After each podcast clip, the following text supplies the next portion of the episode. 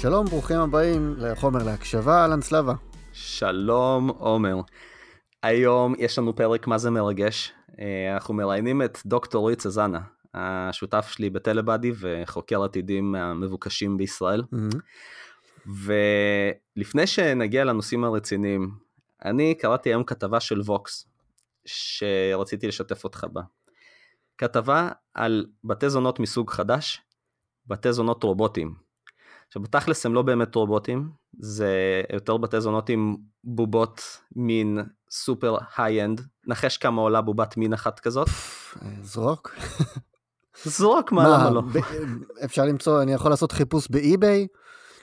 לא, זרוק לא. ניחוש, נו, קדימה. אה, טוב, אני אגיד לך, אני אספר לך. אני חושב שזה יקר עכשיו, תשמע, כמו כל דבר חדש, הייתי אומר איזה, לא יודע, 100 אלף דולר? לא, הרבה יותר נגיש. כל כך נגיש שאני שוקל לפתוח אה, רשת בתי זונות רובוטים בארץ. וואלה. 6,000 דולרים, זה מה שזה עולה, 6,000 דולרים. הם אה, קשרות, קשרות בד"ץ?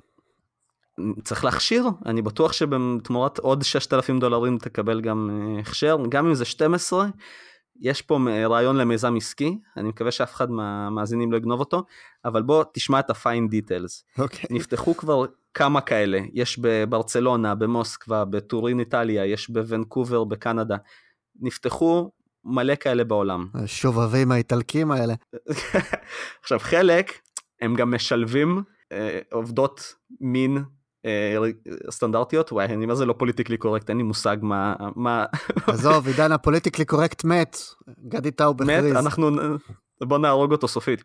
משלבים זונות אה, פלסטיק עם זונות רגילות, סליחה, סיליקון, והמחירים שם זה 120 דולר לשעה, פלוס 90 לעוד חצי שעה, זה כאילו מין כזה מספר מייצג. עכשיו רוב ה... אני לא אצטט, אבל בוא נגיד ככה, רוב העלות, חוץ מלהחזיר את ההשקעה, זה על הצוות שמנקה אותן ביסודיות בין מסיבה למסיבה, במרכאות, כמו שמתארים. אז הבובות הפופולריות היום נקראות אורה דולס, כאילו A-U-R-A, אורה דולס, והן ממש, uh, הן נראות טוב, כאילו, אני לא יודע אם זה בסדר להגיד, אבל כאילו, אני מבין את האפיל, הן, הן די מגניבות והן מאוד איכותיות במראה. והיו לא מעט עובדות מין שהתלוננו שהן בעצם סוג של יוצרות להן אבטלה טכנולוגית, כי יש לא מעט אנשים מסתבר שמעדיפים אה, להשתפך על, על, אה, על בובה מאשר על אה, בן אדם אמיתי. והמילה להשתפך היא פן אה, מכוון, כי אחת הבעיות שמדברים עליהן שם זה שהיום עובדות בשירותי המין הן בעצם סוג של מטפלת ופסיכולוגית להרבה מה... מהחבר'ה שבאים לשם. ובעצם את זה לא יכולות uh, לספק מן הסתם הבובות, mm-hmm. אבל האנשים החרוצים מאחורי התעשייה כבר עובדים על אינטגרציה עם uh, uh, רובוטים ובינה מלאכותית וכל uh, מיני סנסורים רגשיים שידעו לעשות uh, מה שנקרא חיקוי של רגשות אנושיים וגניחות וכל מיני דברים. מה, ש... שהיא תגיד בקול רובוטי, ספר לי על הילדות שלך או משהו כזה? או בקול של כוכבת פורנו שהקליטה מראש את הטקסטים. Mm. או לך תדע, rendering של קול אמ, בעתיד.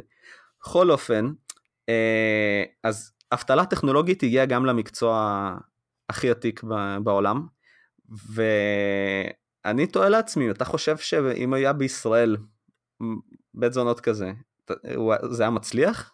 כאילו, אתה יודע, אם הוא הדיסקרטי מספיק? אה, תשמע, בהתחשב בזה שזה באמת אה, מקצוע עתיק, אה, עתיק יומין, שמאוד מאוד קשה בכל שלב שהוא באנושות להעלימו, כפי הנראה זה התפשט, כי יש בשדה קוצים, זה מהבחינה אפילו זה קשה לאנשים שמתנגדים לזנות, אני חושב, לבקר מיזם שכזה. נכון. כי זה כבר מדובר במשהו שהוא לא רחוק מאוננות באיזשהו מקום. זה...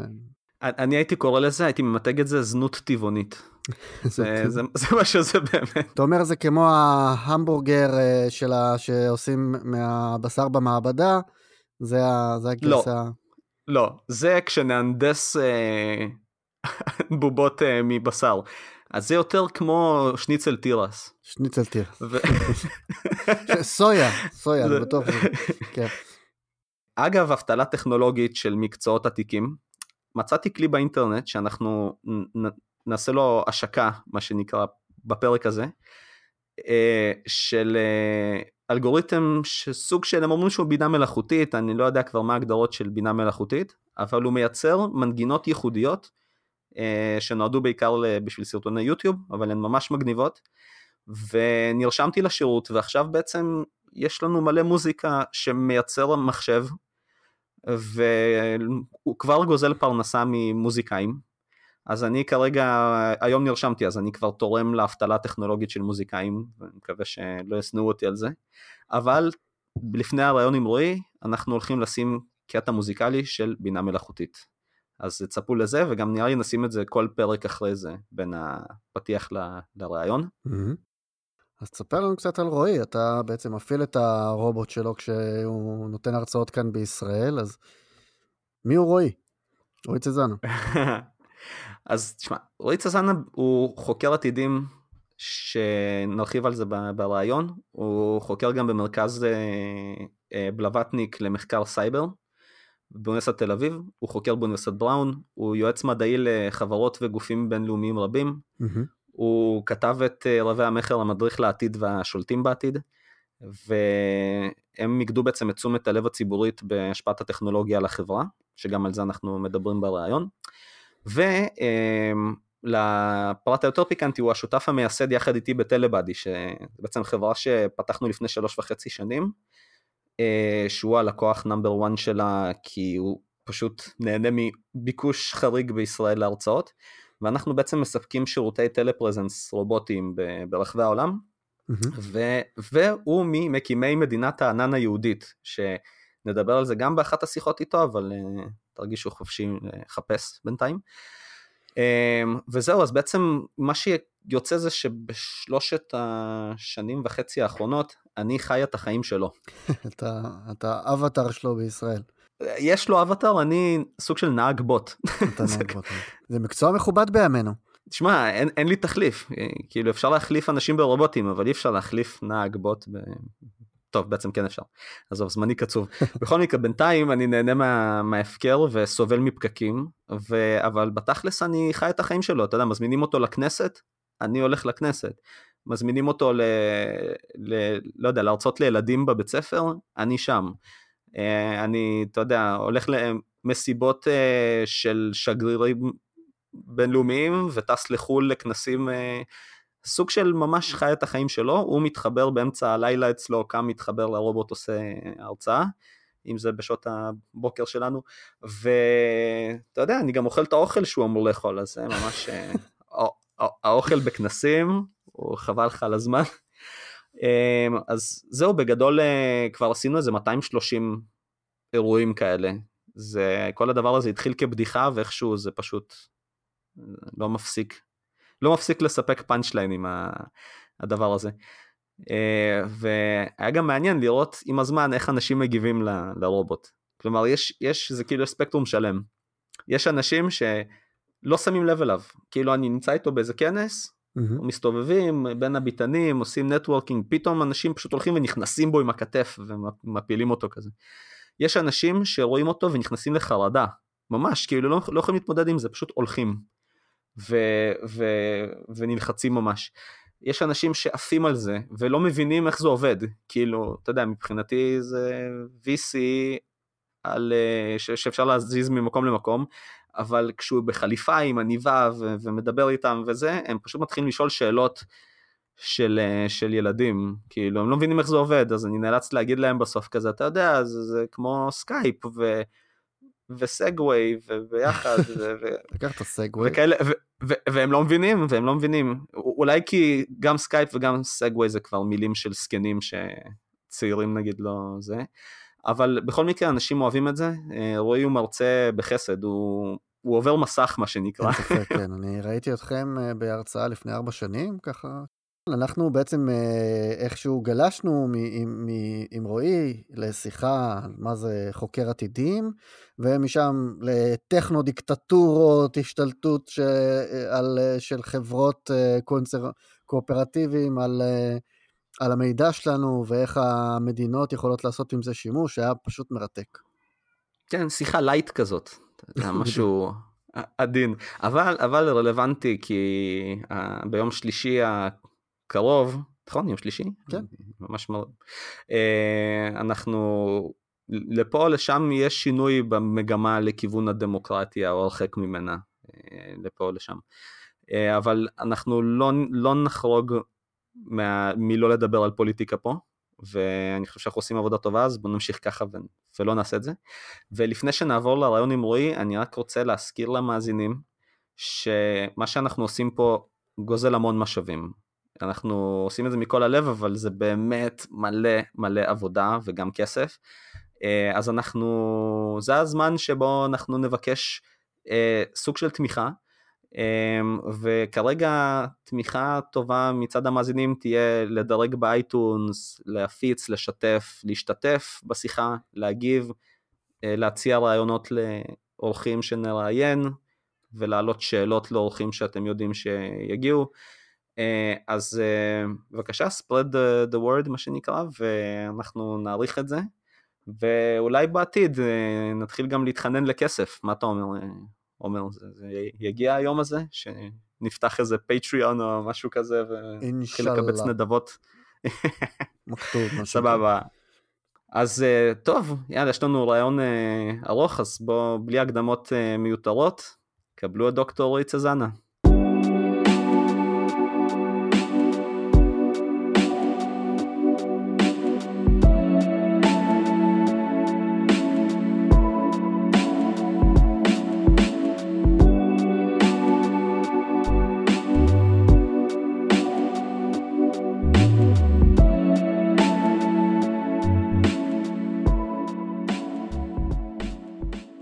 שלום רועי. שלום שלום. היי רועי. איזה יופי לפגוש אתכם כאן.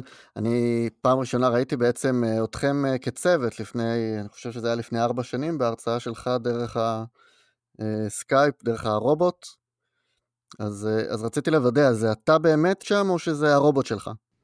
זה גם וגם. זה, הרובוט הוא הגוף המכני, סיליקוני, מתכתי שלי.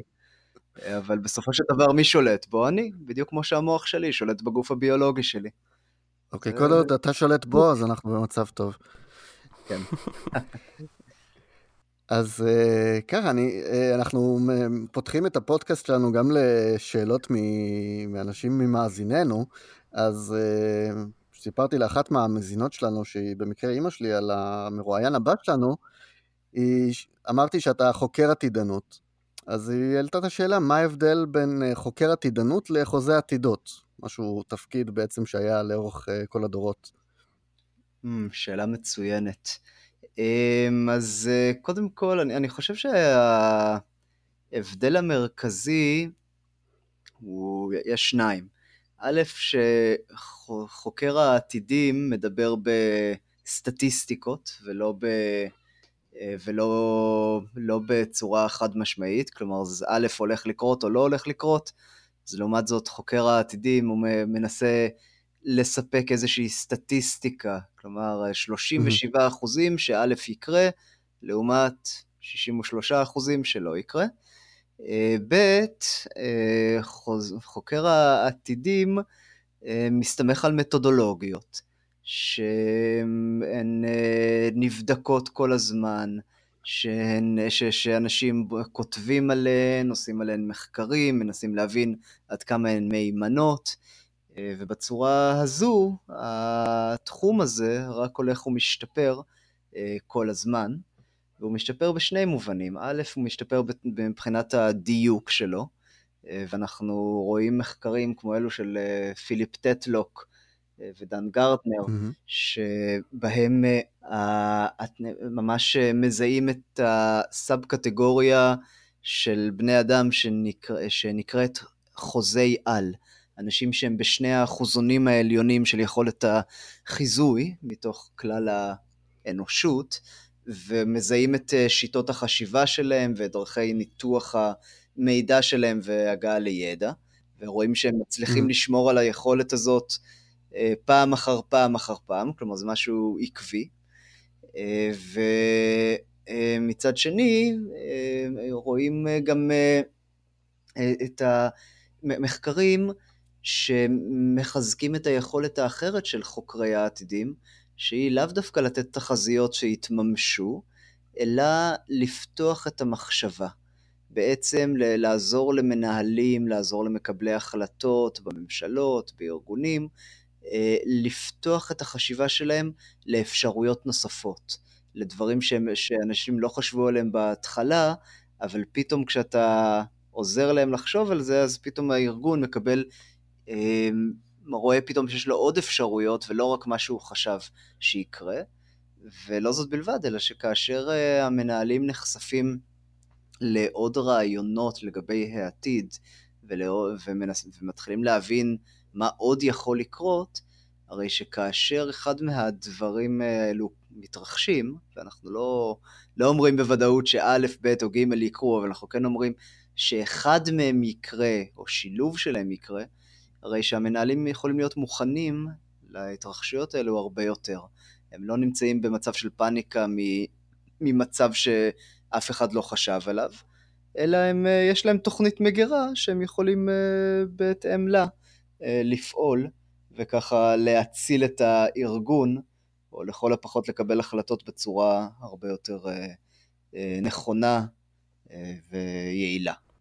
נשמע קצת uh, כאילו העבודה שלך היא שילוב בין uh, כתיבת מדע בדיוני למידענות. לגמרי. והיית אומר ש... כן, um, כן ולא. Um, קודם כל, כן, לגמרי כמו כתיבת מדע בדיוני, כתיבת תרחישים, ניסיון uh, לחשוב איך העתיד יכול להיראות, ואז לתאר אותו גם בצורה צבעונית ככל האפשר, כדי שמישהו יקשיב לנו בכלל. כי זאת בעיה מאוד לא פשוטה לנסות לתפוס את תשומת הלב של מנהלים היום, אה, ולהוציא אותם מההווה שהוא כל כך כל כך מיידי, כל כך אה, הם חייבים להתרכז בו, ולגרום להם להבין כמה הדברים יכולים להיות שונים. אז בהחלט אה, סוג של כתיבת מדע בדיוני. ולגבי מידענות, באמת יש כאן אלמנט מאוד חזק של קריאת מידע, של מציאת מידע במקומות שונים ומשונים, אבל החלק השני של זה, שאחרי שאתה אוסף את המידע, אתה צריך לנסות להרכיב ממנו ידע חדש, היפותזות חדשות, רעיונות חדשים, לנסות להבין איך המידע שאספת מתחבר ו... ויוצר מגמות חדשות, או שהוא משתלב במגמות קודמות. אז חד משמעית יש כאן גם את הדמיון ואת היצירתיות, וגם את האיסוף מידע והספקנות המתמדת וה... הצורך המתמיד אה, לשאול את עצמך האם באמת מה שאספתי הוא רלוונטי לעתיד, האם זה מייצג מגמה חדשה, או שאולי זה סתם איזשהו פלוק, איזושהי, אה, איזשהו מידע שלא, שלא רלוונטי. זאת אומרת, יש כאן אספקט מאוד uh, אפליקטיבי, אתם מנסים, יש לכם הרבה ניסיון ליישם את התובנות כלפי העתיד, ספציפית למה, כאילו אנשים שמגיעים הם מנהלים של מפעלים, אה, מפעלי הייטק, או אה. מה, איזה תחומים נגיד יכולים לגשת לחוקר עתידנות ולבקש את הייעוץ שלו? כל התחומים למעשה. כלומר, אה, יש, זה ממש אנחנו מקבלים, אם, אם למשל אתה שואל מי מבקש ממני לייעץ, לבוא, להרצות ולדבר עם האנשים של הארגון, כולם. כל חברה וחברה.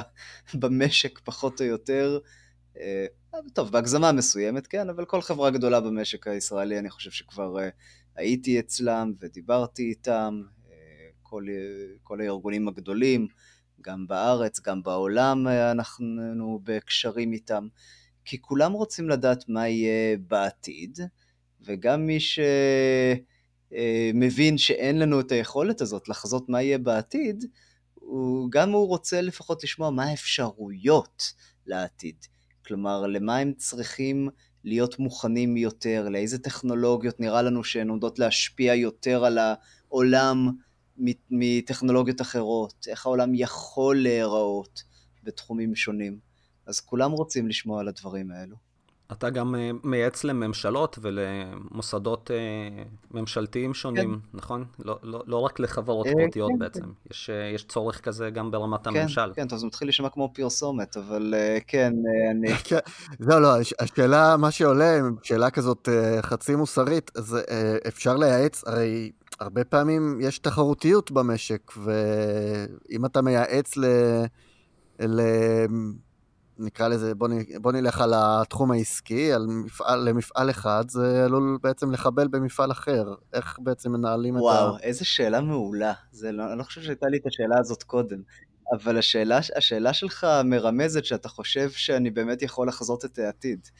אה, לא, תשמע, זו באמת, באמת שאלה מעולה, כי היא גורמת לנו לחשוב מה יקרה כשאפשר, כשהיא תוכל ליצור למשל מכונה שתוכל לספק אה, מידע באמינות גבוהה לעתיד, שייתן יתרון מאוד גדול במשק, אז מה, מה קורה במצב הזה, ואיך משמרים תחרותיות. אבל עם כל ה... תודה רבה שאתה חושב עליי ככה, אבל זה ממש ממש לא המצב.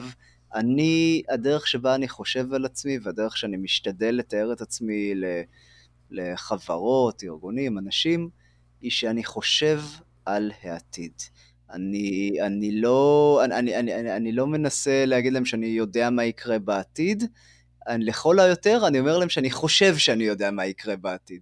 וברור שמה שאני אומר לא מדויק, לא, לא יתממש במלואו, אבל לפחות זה נותן להם הצצה. והדבר המוזר הוא שאתה יודע מה, מה, מה אני אגיד לך? כלומר, ששאלו אותי פעם, שאלתי פעם מישהו, מה, מה, מה, מה, מה, למה בכלל מישהו מזמין אותך? הרי, בכל, הרי כל מה שאתה עושה זה לדבר על מה שאתה חושב על העתיד, על סמך המידע שאתה קורא. מה, אני לא יכול גם כן לקרוא את המידע ולחשוב עליו? אז קודם כל צריך כמובן קצת הכשרה ב, וניסיון באיסוף מידע, במציאת מקורות מידע, בגיבוש המידע, אבל בסך הכל אני מסכים. כלומר, כל בן אדם אינטליגנטי לדעתי אמור להיות מסוגל לעשות את מה שאני עושה. אמ, אינטליגנטי ועם דמיון אולי. אבל uh, מסתבר שאנשים אינטליגנטים בדרך כלל uh, יש להם דברים אחרים לעשות עם הזמן שלהם, למשל לנהל ארגונים גדולים. וכשאתה מנהל ארגון או מנהל ממשלה או, או, או משרד, אתה עסוק במה שקורה היום. אתה עסוק במה שקורה בהווה, אתה לא הולך כל הזמן וקורא ו- וחוקר ולומד, אתה עסוק בלנהל. התחום שלי הוא בדיוק ההפך, אני נרתע מניהול כמו ממחלה, ובמקום זה אני כל הזמן, כל היום, כל, כל יום וכל שבוע, אני קורא דברים חדשים על מה שקורה, אני מחבר אותם לידע הקיים, אני מסתובב בעולם ואני מדבר עם חוקרים ועם ממשלות ומראיין אנשים, וככה בעצם אה, אני הופך לסוג של גוף ידע על מה שיכול להיות לגבי העתיד, ומסתבר שאנשים רוצים אה, לשמוע על זה. אגב, אה, עומר, מהניסיון שלי בתור אורח ברוב ההרצאות אה, של רועי בארץ בשלוש וחצי שנים האחרונות, אני יכול להגיד לך גם שיש מקום שבו לא צריך לדבר אפילו על העתיד. האנשים כל כך לא מעודכנים במה שקורה היום, שרועי יכול לעלות ולדבר על ההווה, כן. ובגלל שאנשים חיים בעבר זה עתידנות מבחינתם. אז פשוט אתה יכול לעשות הרצאה שלמה על, על המצב בהווה, ואף אחד לא יודע מה, מה קורה. רועי, אתה אפילו עושה בהרצאות שלך שאלות כאלה על uh, מה מצב העולם כיום, ואנשים מרימים ידיים ומצביעים כדי להראות כמה הם uh, חושבים שהם יודעים על העולם היום, ופשוט באופן גורף 90% מהאנשים לא, לא מודעים למצב אפילו נכון. בהווה. אז תמיד יש לך לאן, לאן ליפול אם אתה לא עושה חקר עתידנות, אתה פשוט יכול אה, להנגיש מידע עדכני על ההווה וזה... זה נכון, וזה משקף אה, אגב אמת מאוד uh, מעניינת. שתי אמיתויות, א', שהעולם מתקדם בקצב יותר מהיר uh, מאי פעם, וב', שאנשים uh, לא, לא מודעים לכמה מהר הדברים מתקדמים ולא מודעים למה שקורה, אז מי שלא עוקב אחר החדשות ממש מדי יום, יכול אה, להחמיץ אה, שינויים דרמטיים. תלוי איזה חדשות. אם הוא עוקב אחרי החדשות היום, אז הוא ישמע רק על הבחירות ופוליטיקה, והוא לא, לא ישמע על כל החידושים הטכנולוגיים. זה בכלל חדשות מאוד ספציפיות שצריך... ולכן צריך להיזהר מה, באמת מהאדוות הקטנות שעל פני המים, ולנסות להתרכז יותר במג, במגמות העל הגדולות. וחלק מה, מהניסיון זה לנסות להפריד בין, ה, בין השניים האלה. זה מוביל אותנו לשאלה לדעתי מאוד רלוונטית, לה... אנחנו מקליטים את זה יומיים לפני הבחירות בישראל, ורצינו לשאול... אה, אתה רוצה לדעת מי ינצח. בדיוק. אה, כן, את זה אני חושב שיש מספיק התעסקות, אבל משהו שחשבנו עליו, אה, זה משהו שאתה גם עסקת בו קצת בספר שלך, זה אולי לא בצורה ישירה, אנחנו עדים להתערבויות של מדינות זרות בבחירות של מדינות דמוקרטיות בעולם. ויודעים גם איך אה, כל מיני טקטיקות שהשתמשו בבוטים כדי לנסות להסיט את דעת הציבור, דרך פייסבוק, אס.אם.אסים, טוויטרים וכל השיטות, כל הארסנל. ואנחנו יודעים ככה מהעבר, אלדוס הקסלי למשל, הוא כבר uh, כתב בספר הדיסוטופי של עולם חדש ומופלא, והזהיר על האפשרות שמה שהוא קרא טכנו-דיקטטורות, שבהם בעלי השררה השתמשו בטכנולוגיות על מנת ממש לנווט את הציבור, כאילו לבחור את הבחירות שהם רוצים שהם יבחרו. אז מה דעתך על התחזית הזאת, שבעצם דמוקרטיות יהפכו, עלולות להפוך לדיקטטורות במסווה דרך הכלים האלה, החדשים שניתנו לנו? Hmm, אז קודם כל אני חייב אה, לטפוח לעצמי על השכם כאן, כי לפני ארבע שנים אני אה, הגשתי הצעת מחקר לאחד מה...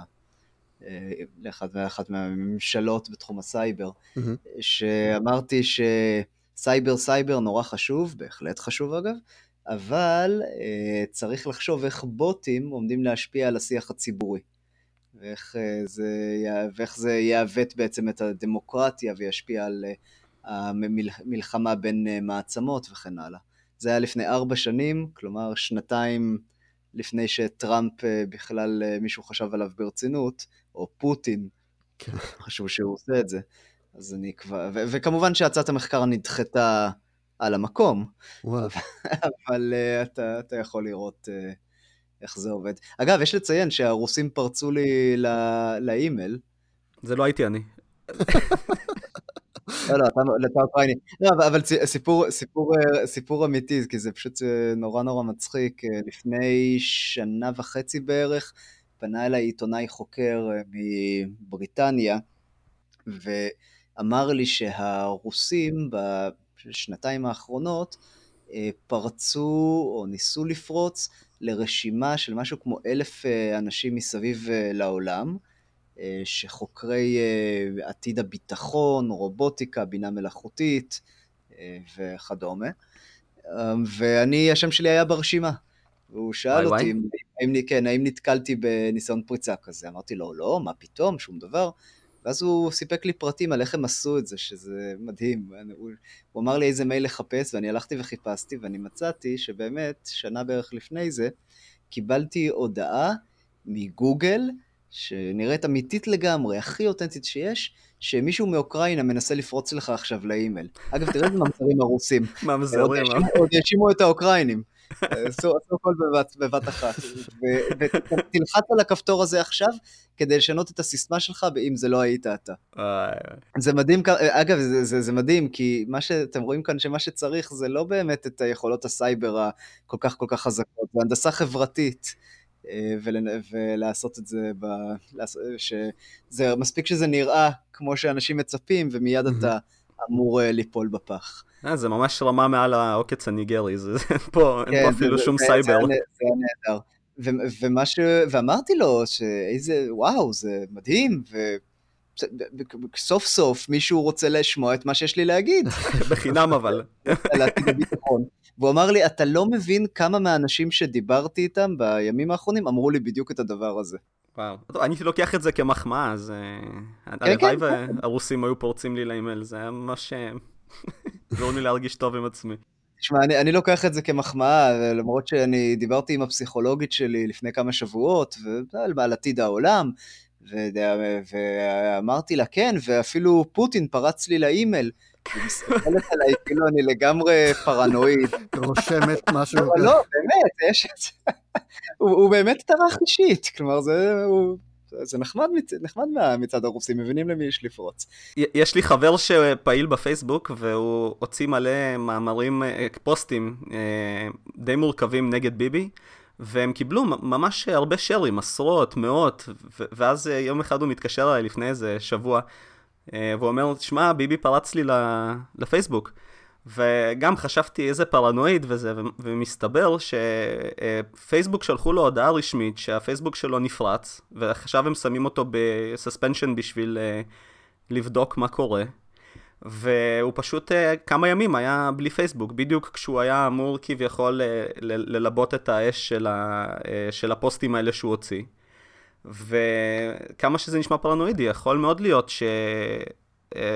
שמפלגות כמו הליכוד עובדות עם חברות שמתעסקות בטרולינג ופריצות וכל מיני דברים כאלה כדי לדכא מידע שמזיק להן. כן. זה, זה לא כזה מופרך, ואנשים עדיין חושבים שזה פרנואידי, אבל זה קורה כל הזמן. זה לא מופרך mm-hmm. בכלל. אני כן אגיד שאם, אה, אני לא מאמין שביבי עשה את זה כרשות ממשלתית, כלומר שהוא הפנה את משרד ראש הממשלה כנגד החבר שלך.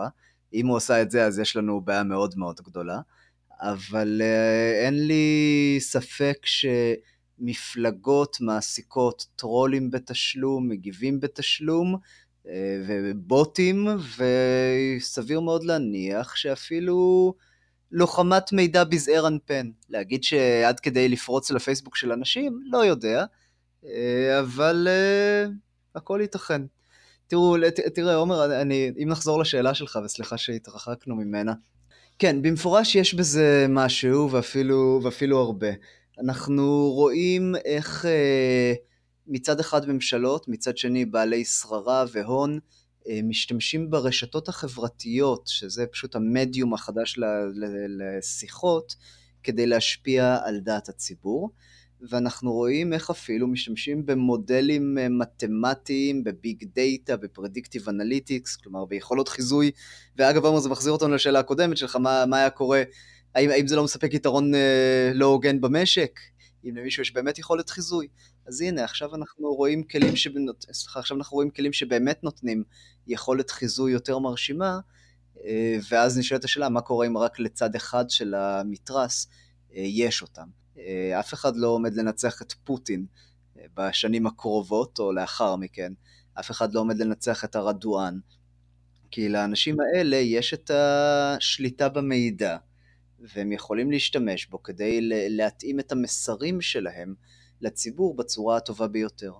אבל זה יהיה כוזב מצידי להגיד שהנה רק החבר'ה הרעים, הרוסים, הטורקים, הסינים יש שיגידו, הם אלה שיש להם את השליטה במידע ורק הם יש להם את ה... רק הם יש... ישפיעו על הציבור כי אלה דיקטטורות, זה ממש לא ככה. מי, מי, מי מהראשונים שהשתמשו בביג דאטה בצורה יעילה? ברק אובמה, שבבחירות ב-2012 היה לו צוות של 100 מדעני מידע. עכשיו, למה מדעני מידע, אלוהים אדירים? למה? כלומר, אתה, אתה, אתה, אתה יודע, אם נסתכל על דמוקרטיה רפרזנטטיבית, ייצוגית, מה, מה היא אמורה להיות? הנציג אמור לשכנע את הציבור בכוח המילים שלו, בכוח הרעיונות שלו, נגיד, בכוח האופי שלו. אה, ובוא נודה באמת לרגע, גם באיך שהוא נראה, לצערנו, ככה הדברים הרבה פעמים אה, עובדים. אה, אבל פתאום יש לך צוות של 100 מדעני מידע שעובר על כל מילה שלך בנאומים ומבין איך, זה מש... איך היא משפיעה על קבוצות מיקוד, על עשרות אלפי ומאות אלפי אנשים שנחשפים למילים האלו דרך האינטרנט ואפשר לדעת מתי, האם, האם הם נחשפו למילה הזאת ומיד סגרו את, ה, את היוטיוב או שהמשיכו לשמוע הלאה. Mm-hmm. וממש זה מגיע למצב שמנהיגים מתאימים את ההודעות שלהם למה שהציבור רוצה לשמוע, או למה שהציבור אה, מוכן לשמוע, אה, לפעמים בלי אפילו שהציבור ידע שזה מה, ש, אה, שזה מה שמנחה אותו. עכשיו, האמת היא, אה, אם זה ככה, אה, אתה יודע מה, זה כנראה עדיין יותר טוב מהמצב ההזוי שבו אנשים מצביעים למועמד או מועמדת לפי איך שהם נראים. שלצערנו יש מחקרים אה, שמראים שזה, שזו תופעה נפוצה למדי, אה, בלי שנחשוב על זה בכלל אפילו, זה פשוט ככה זה יוצא, mm-hmm. אבל אה, זה עדיין מאוד מאוד לא טוב לעתיד הדמוקרטיה, לרעיון שלכל בן אדם יש ידע משלו והוא צריך לתרום למשוואה הגדולה שאומרת מה נעשה, מה הממשלה תעשה בסופו של דבר, באמצעות זה שהוא מצביע לנציג זה או אחר. עכשיו, לא זאת בלבד, אנחנו רואים uh, במקסיקו למשל, מתחילות לצוץ עדויות לרשתות בוטים, או טרולים בתשלום, זאת, זאת הגדרה יותר טובה, שהם משרתים את, ה, את האליטה, את האנשים שמנסים להיבחר, והם לא משווקים את ההודעות של ה... את, את, את, את ה... הם לא משווקים את הפרופוגנדה של האליטה הזאת, וזה הדבר שהכי מטריף אותי ומרגיז, כי מה שהם עושים באמת, הם פועלים כמסך עשן. כשזה מדי פעם, כן, אתה יודע, משלם להם אה, ראש ממשלת מקסיקו למשל, אז מדי פעם שהוא עושה משהו טוב, אז הם כולם הולכים ומריעים לו ואומרים איזה יופי, ופתאום אה, הטוויטר מתפוצץ במחמאות. אבל כשהוא עושה משהו רע, זה לא שהם מגינים עליו אפילו. הם פשוט הולכים וכותבים, ואחד מהטרולים היותר, היותר אה, מוחצן והיותר אה, זה שעוקבים אחריו מאות אלפי אנשים, אומר, אוף, הומוסקסואלים, כמה שאני שונא הומוסקסואלים, בא לי להרוג הומוסקסואלים. ופתאום כל הטוויטוספירה במקסיקו מתפוצצת איך הוא היה יכול להגיד דבר נוראי שכזה, ויוצא השטג שלם אה, I love homosexuals, homosexuals is fine, ופתאום כל, במשך ימים שלמים זה מה שכולם עוסקים בו. זה המצב החדש, ואף אחד לא מדבר על הפאק-אפס של, ה... של ראש הממשלה ומה הוא עשה באותו הזמן. כלומר, מצליחים להסיט את דעת הציבור בצורה מאוד מאוד מרשימה מהבעיות uh, האמיתיות. וחלילה, אני, אני, איזה, איזה מזל זה שזה רק במקסיקו, כן? ולא במדינות uh, במזרח כן, התיכון. כן, כן, איזה, מזל. עכשיו, תראו, אני, בדיוק קורא עכשיו uh, ספר מעניין, uh, שמסביר את כל הנושא של... אה, של statistical modeling אה, ושל אה, חיזוי טרור למשל. מסתבר שאפשר לחזות באמצעות נוסחאות מתמטיות ובאמצעות איסוף מספיק מידע אפשר לחזות באופן כללי טרור, אפשר, אפשר לזהות מתי מגיעים למצב שבו יש סיכוי יותר גבוה שתהיה מתקפת טרור, ומתי ממש אה, מתקדמים יותר ויותר ויותר, ועוד רגע תהיה מתקפת טרור.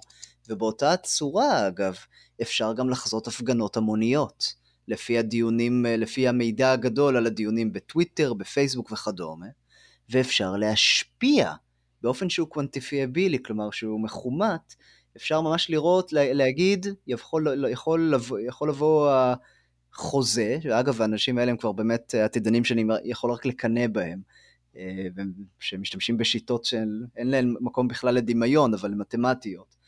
והם יכולים לבוא ולהגיד, על סמך אה, ניסיון העבר המתמטי, המצב כרגע הוא שיש 90 אחוזים שבחמשת הימים הקרובים תהיה, תהיה הפגנת ענק במרכז תל אביב. שהיא כאילו ספונטנית, היא באמת ספונטנית, אבל אפשר כבר לזהות את כל, כן. את כל המרכיבים. ואז יכולים לבוא פוליטיקאים או ארגונים או מה שלא יהיה, ולהתחיל לשחק עם המשוואה הזו. להגיד, אוקיי, אבל עכשיו אם אנחנו אפילו לא סוגרים את טוויטר, שזאת, ה... או פייסבוק, שזה המצב הקיצוני ביותר, אבל אם עכשיו אנחנו מוסיפים כמה, אה, אה, עשרה טרולים למשוואה שמתנגדים, אז הסיכויים יורדים בעשרה אחוזים. ואם אנחנו עכשיו משחררים הודעה חדשה לציבור שלגמרי טורפת את הקלפים, הסיכויים יורדים ב-40 אחוזים. והפגנה לא תהיה הפגנה של 50 אלף אנשים, אלא תהיה הפגנה של 2,000 אנשים, שאף אחד לא שם לב אליה בכלל. זאת אומרת, הם יכולים לעשות מעין אה, סימולציות כאלה, ובעצם לנסות לעשות אופטימ... להגיע כן, למצב שהם רוצים, כן, כן. בלי קשר לאיזה... איך הם רוצים, איך אפשר להשפיע על דאטה, על כאילו, נקרא לזה, על הדעה באמת, במובן העמוק שלה, של האנשים. בדיוק. הם לא צריכים, כן, הם לא צריכים להשפיע על הידע יותר, הם לא צריכים ל, ל, ל, ל, ל, לתת נימוקים. הם יכולים לשחק עם המשוואה בדרכים שונות ומשונות, שאגב, הידע הוא דרך מאוד מאוד חזקה, כן?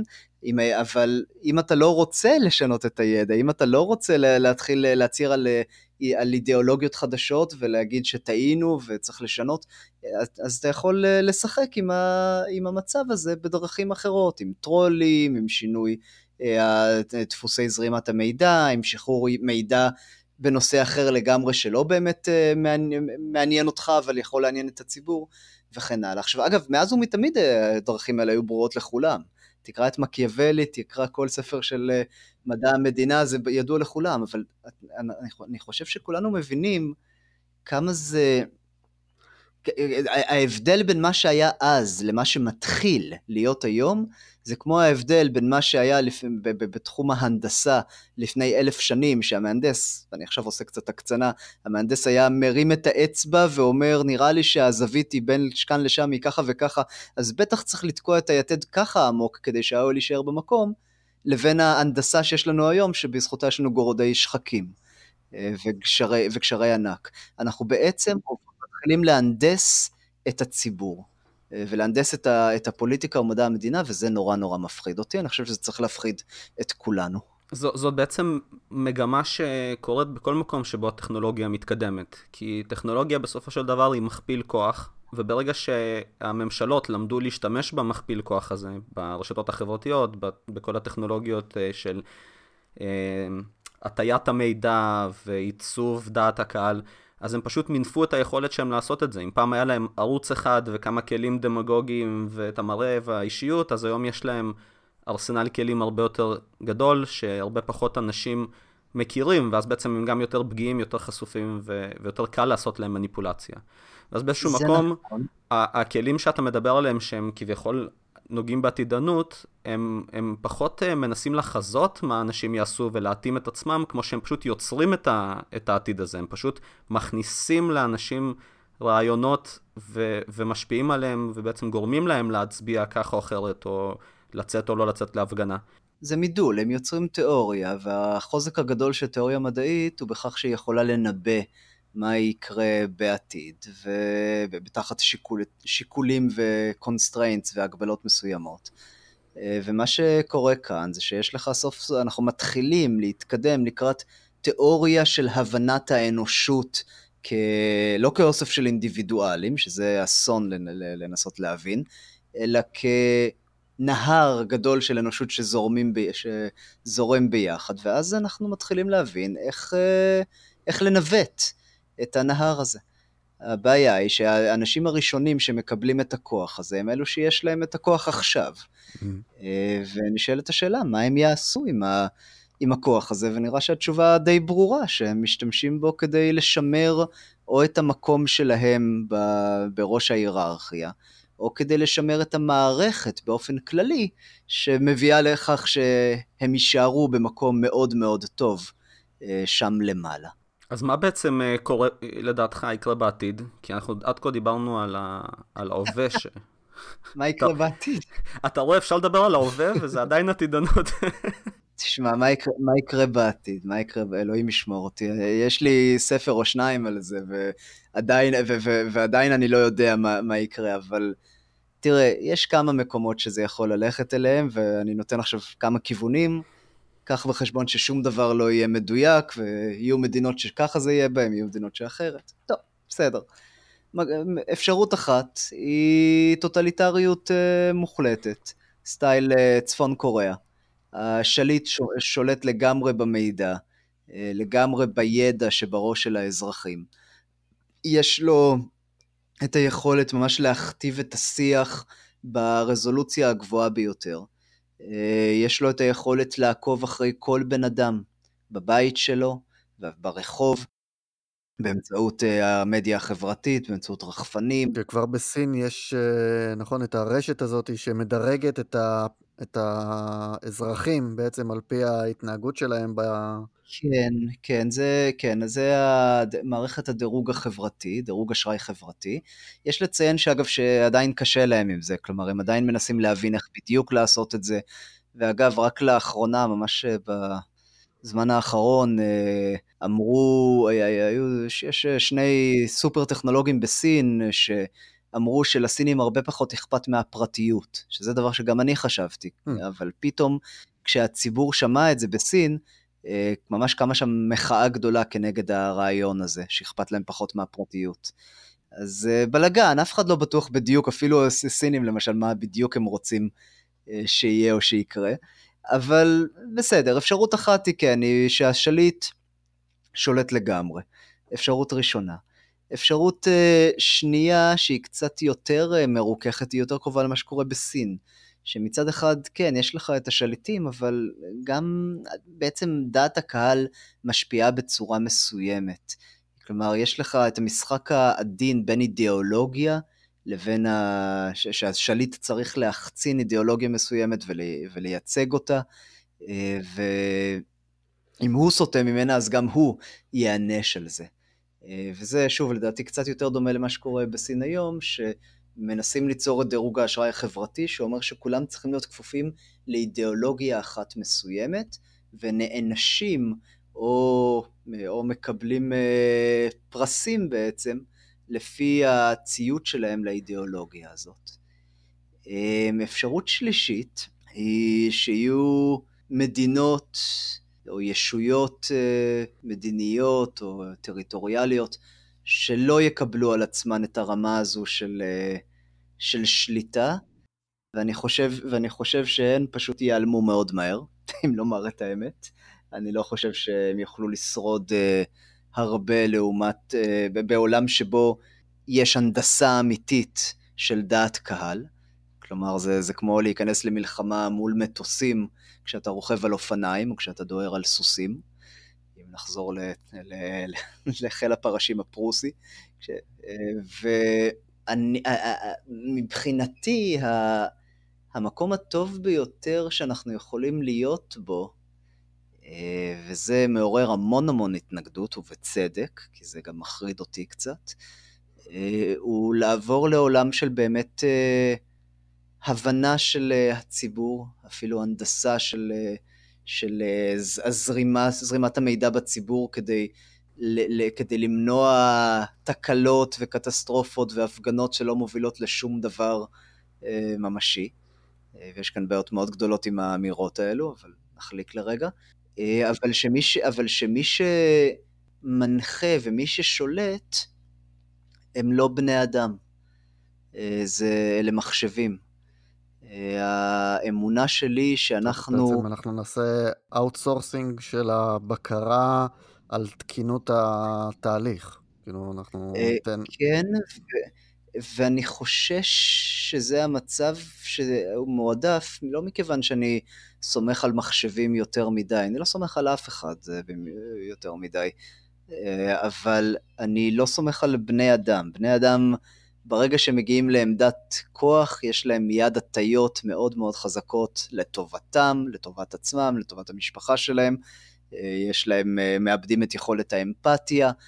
וכל הדברים האלו, יש, לה, יש להם שינויים שאנחנו רואים אותם שהם למעשה עוד מהתקופה שהיינו קופי אדם בשבטים, ועד היום אתה יכול להסתכל על שימפנזות, וברגע ששימפנזה הופך להיות זכר האלפא, הוא מיד, הטסטוסטרון מש, משפריץ אה, לו בכל, ממלא לו את הגוף, והוא, והוא מאבד יכולות מסוימות, והוא מקבל יכולות אחרות של מנהיג. עכשיו אותו הדבר קורה גם לבני אדם, ותסתכל על פוטין שמצטלם, שמצטלם בחזה חשוף, שעומד מעל איזה דובי מסכן מת עם אה, תותח, עם חצי תותח אצלו ביד. אוקיי, אל, אל תתפלא ששוב פעם יפרצו לך למייל בקרוב. בסדר, תשמע, בוא, אני, אני, אני אגיד לך את זה ככה, בסדר? קודם כל, אף אחד לא צריך לפרוץ, הדברים שאני אומר הם בכל מקום, אה, אבל uh, לפני, uh, לפני איזה שנה, שנתיים, דיברתי עם מישהו גדול בסין, שאמר לי ש... אה, רועי, אתה חייב להצטרף לוויצ'ט, שזה הפייסבוק הסיני. אמ, ואני אמר, ואני ככה גיחכתי קצת ואמרתי, מה, אני, סליחה, מה, אני צריך ש... ש... ל, ל, ל, אני צריך לנדב את המידע שלי בעצמי לממשלת סין? שיתאמצו קצת, מה, למה אני צריך uh, לתת להם אותו בחינם? ואז אני התחלתי, עצרתי לרגע וחשבתי על זה, ואמרתי, רגע, שנייה, הרוסים כבר, כבר מתעניינים, האמריקנים מקבלים מפייסבוק ומגוגל ומאמזון את כל המידע שיש עליי, אם, אם הם, אם, באמת, אם הם רוצים אגב, אז החוק מרשה להם, שאני לא כאזרח אמריקאי, הם יכולים לאסוף אליי את כל המידע שהם רוצים. ואסור לחברות להגיד, להגיד את זה, ולספר את זה לציבור, כלומר, הן חייבות להכחיש את זה לפי החוק האמריקני. ברור שהם עושים את זה. אז בעצם, רגע, למה לרוס... למה שאני אתן את זה לרוסים ונותן את זה לאמריקנים, למה שגם לסינים לא יהיה? לפחות שיהיה איזון. אבל מישהו מקבל את המידע הזה בכל מקרה, זה, זה, זה נורא נורא נאיבי לדעתי, לחשוב היום שיש לך עדיין פרטיות אה, מול הממשלות. מול הממשלות אין לך כבר פרטיות, אם הממשלות באמת רוצות את המידע שיש לך. אם הן לא רוצות אותו, אז עניין אחר. פשוט אני רק רציתי להגיד, שתשמעו, אני לא סומך על אף אחד, אבל אני מאמין שלפחות מחשבים, אנחנו יכולים לתכנת אותם, ונוכל, והיכולת הזו רק משתפרת, לתכנת אותם עם יוריסטיקות מסוימות שמנחות ומגבילות אותם ואת הפתרונות שהם אה, מציעים. ולכן משהו שאני מאוד הייתי רוצה לראות זה מחשב סטייל מולטיבק של אסימוב, שבאמת אה, מסוגל לקחת את, ה, את כלל המידע שקיים בעולם ושקיים במיוחד על האנשים שלו, מי, ש, מי שהוא ממונה עליו, ומקבל החלטות, או לפחות מציע את ההחלטות הטובות ביותר, ומהנדס את החברה לאותו כיוון, כדי להביא אותם למצב הזה.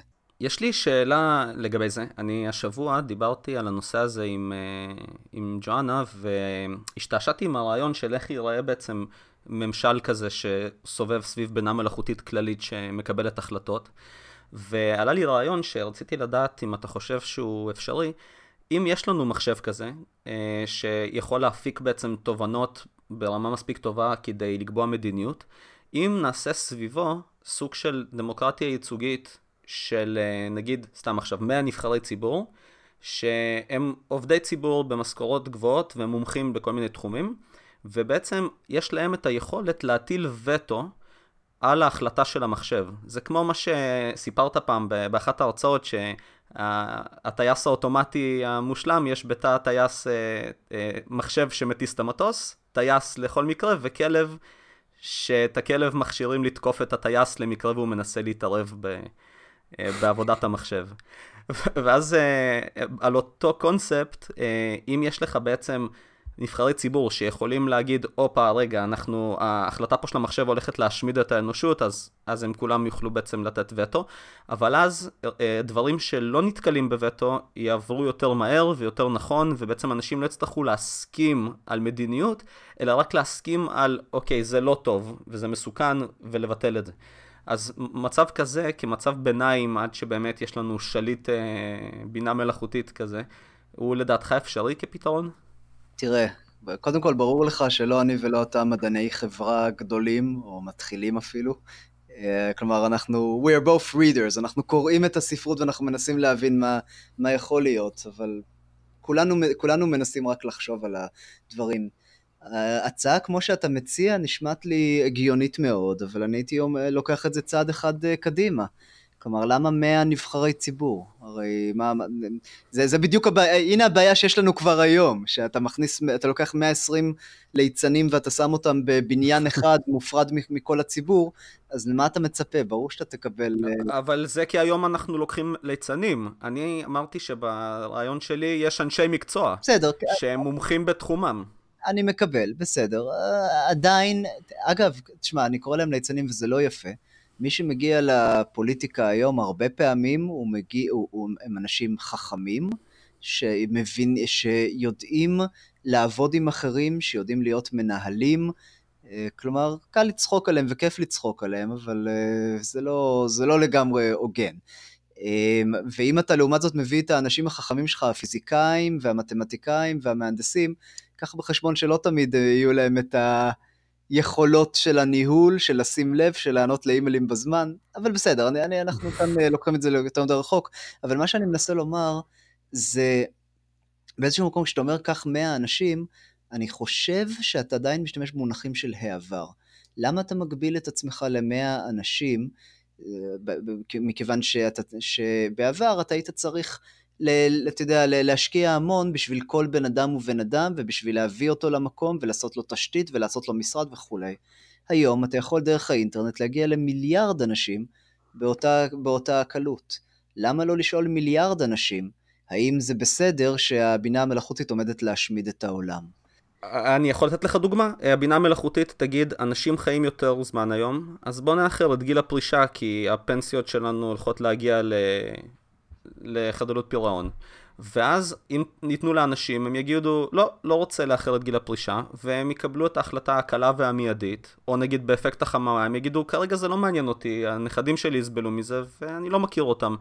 אז יהיו דברים שדווקא אם אתה מפזר לציבור הרחב, אז הם לא, יהיה להם יותר קשה לקבל החלטות, נקרא להן בוגרות, או אחראיות, או בעלות משמעת, לעומת מנהיגים שהם כביכול שם כדי לקבל החלטות אה, של מנהיגים, החלטות mm. של הקרבה. מה, ו... שאתה, מה שאתה אומר כאן זה משהו שהוא מאוד נכון והוא מאוד נורא.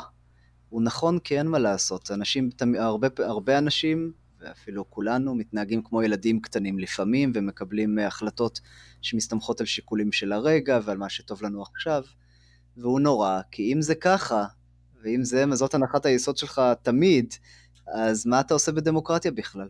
אז uh, ת, תלך לאוליגרכיה, לך, ל, לך לאריסטוקרטיה, תיצור טוטליטריות. אתה לא יכול, אתה, אתה, אתה, זאת בעיה, כלומר אני מבין, אני מסכים איתך שיש את שני הצדדים האלו, אבל אתה, הפתרון צריך להיות באמצע. ואני חושב שפתרון של לבחור 100 אנשים שיכולים לשים וטו או, או לאבד כל החלטה של מחשב העל, אה, זה מעט מדי אנשים, אני חושב שאתה צריך ללכת הרבה יותר רחב. אוקיי, אז נסכים על עשרת אלפים? אני, אני, סתם, אני סתם זורק, אני, תראה, אני אגיד לך את זה ככה. מש, הדבר האחד שאני מסכים עליו איתך, זה שאנחנו צריכים לשנות דברים. ובאיזשהו מקום אני מרגיש שיש לנו המון המון מזל, כי אני מרגיש שאנחנו היום בתקופה דומה לזו שהייתה כשהמהפכה, מהפכת הזכויות התחילה. ולפני זה כשבה, כשהצרפתים כוננו מחדש את הדמוקרטיה, את הרעיון המטורף הזה, באמת מטורף, של דמוקרטיה ייצוגית, והם גילו שזה עובד. ואז באו האמריקאים ועיצבו את זה עוד יותר עם, עם המסמכים הגדולים של, של הפדרליסט וכן הלאה, ו, ופתאום גילינו שיטת ממשל חדשה שלאורך אה, מאות שנים גילינו שהיא אה, עובדת יותר טוב מכל שיטת ממשל שהייתה קיימת עד היום. זה לא אומר שהיא טובה, אבל זה אומר שהיא עובדת יותר טוב. אני חושב... ואז הגענו להיום ושכחנו כבר למה היא חשובה, והיום אנשים כבר... חלק מהאנשים שכחו, אחרים עדיין זוכרים. גם, אבל אה, ככה או ככה, אני חושב שיש לנו היום טכנולוגיות שהן כל כך חזקות יותר ממה שהיה בעבר בכל תחום התקשורת, החינוך, העברת המסרים והמידע, שהגיע הזמן להתחיל לחרוג מהמושגים האלו של דמוקרטיה ולהתחיל לחשוב על שיטות ממשל חדשות שיהפכו את הדמוקרטיה, ל, ל, ל, ש, ש, שיספקו, שיספקו את היתרונות שהדמוקרטיה מספקת אה, ויוסיפו עוד עליהם. ואני יכול להגיד לכם שאגב, ש... אנשי מדע המדינה שאני מדבר איתם על הנושאים האלה מתחלחלים עד היסוד. אני הייתי בכנס אה, לפני איזה שנה וחצי כבר, אה, שהיו שם חוקרי הדמוקרטיה באמת מה, מהגדולים, אה, וכינסו אותנו לסדנה אחרי זה. ואמרו לנו, אנחנו רוצים לשפר את עתיד הדמוקרטיה, תעלו בבקשה את הדאגות שלכם ואת השאלות שלכם שצריך לעסוק בהן בסדנה. ואנשים העלו שם שאלות, כתבו ככה שאלות על הלוח, אה, האם, אה, איך אנחנו משפרים את אה, מספר האנשים שמצביעים, איך אנחנו משפרים את זה שאנשים ידעו יותר על, ה, על, על המועמדים שלהם, וכן הלאה וכן הלאה. ואני אמרתי, רגע, שנייה, וביקשתי לעצור הכל, ואמרתי, חברים, איך, מה, קודם לדעתי אנחנו צריכים לשאול, מה בעצם דמוקרטיה נועדה להשיג? למה היא עובדת כל כך טוב, מה היא נועדה לקדם, ואז לשאול האם אנחנו יכולים לקדם את אותם ערכים, אותם רעיונות, אותם, אותם יתרונות, גם בדרכים אחרות שהטכנולוגיה פותחת עבורנו היום. והתשובה שקיבלתי שם הייתה, באמת, זה, זה היה כמו דלי מים קרים על הראש, שמנהל הסדנה, אה, לא רק המים הקרים, גם הדלי, אה, שמנהל, שמנהל הסדנה אה, פשוט אמר, סליחה, חד משמעית לא, דמוקרטיה לא נועדה לשרת שום דבר, דמוקרטיה היא הערך בפני עצמה. בדיוק, כן. זה, זה משהו ממש מעניין. אני, לפני כמה זמן אני הקשבתי להרצאה לגבי עצם זה, היום אנחנו, כשאנחנו אומרים דמוקרטיה, אנחנו חושבים, אנחנו בעצם חושבים על דמוקרטיה ליברלית, על הגרסה הליברלית של הדמוקרטיות בעולם. ויש שוב ושוב דוגמאות במהלך ההיסטוריה, גם במהלך ההיסטוריה האמריקאית, ששני הדברים האלה, ליברליזם ודמוקרטיה, התנגשו זה עם זה. מספר נשיאים אמריקאים שבעצם הגדילו את דמוקרטיה, על ידי זה שיותר ויותר דברים הפכו להיות לבחירת הציבור, על חשבון ערכים ליברליים. כן, על חשבון uh, לשמור על הליברלי, ואז באמת צריך לשאול, האם, uh, מה אנחנו מנסים לשמור כאן? נכון. דמוקרטיה הפכה להיות כמו פשיזם. זה הפך להיות, uh, אנחנו בדמוקרטיה ונגד פשיזם, אבל מה זה דמוקרטיה? מה זה פשיזם? לכל שיטת משטר יש את היתרונות והחסרונות שלה, uh, גם לדמוקרטיה, גם לפשיזם. רועי, אתה בספר שלך כתבת על בעצם המתחרים החדשים שמופיעים לממשלות, הכרישים, איך שקראת להם, אה, שזה התאגידי ענק. אה, איך בעצם הם משתלבים בכל השינויים האפשריים האלה בעתיד של הממשל ויחסי הכוחות? זו שאלה מצוינת, אה, ואני רוצה לחבר את זה קצת לנושא הקודם. ממש לפני כמה ימים יצא יצאה הודעה לעיתונות על אה, פגישה גדולה במסגרת האו"ם והמדינות המתועשות שמנסות עכשיו להבין, עכשיו שדאעש אה, כמעט כבר התמוטטה לגמרי, טפו טפו טפו, כן? אה, נראה, נראה מה ביבי ימציא לנו עד הבחירות. מעניין כמה אנשים יודעים על זה, בטח כולם חושבים שדאעש זה עדיין... חזק ו... תשמע, הם עדיין בועטים, כן? אני לא אתפלא אם עדיין יהיו פיגועי טרור פה ושם, אבל לא נראה שיש, נראה שהם כבר סיימו את, ה, את ההייפ שלהם. אה, אבל בתקופת ההייפ הצטרפו אליהם באמת מוסלמים שהגיעו מהמדינות המתועשות ונורא התלהבו מהרעיון הזה והיגרו ל, ל, לעבור ל, ל, לדאעש ועכשיו מתחילים לחזור כשהם רואים שזה לא עבד הקטע. והמדינות המתועשות אה, לא ממש מרוצות לקבל אותם בחזרה.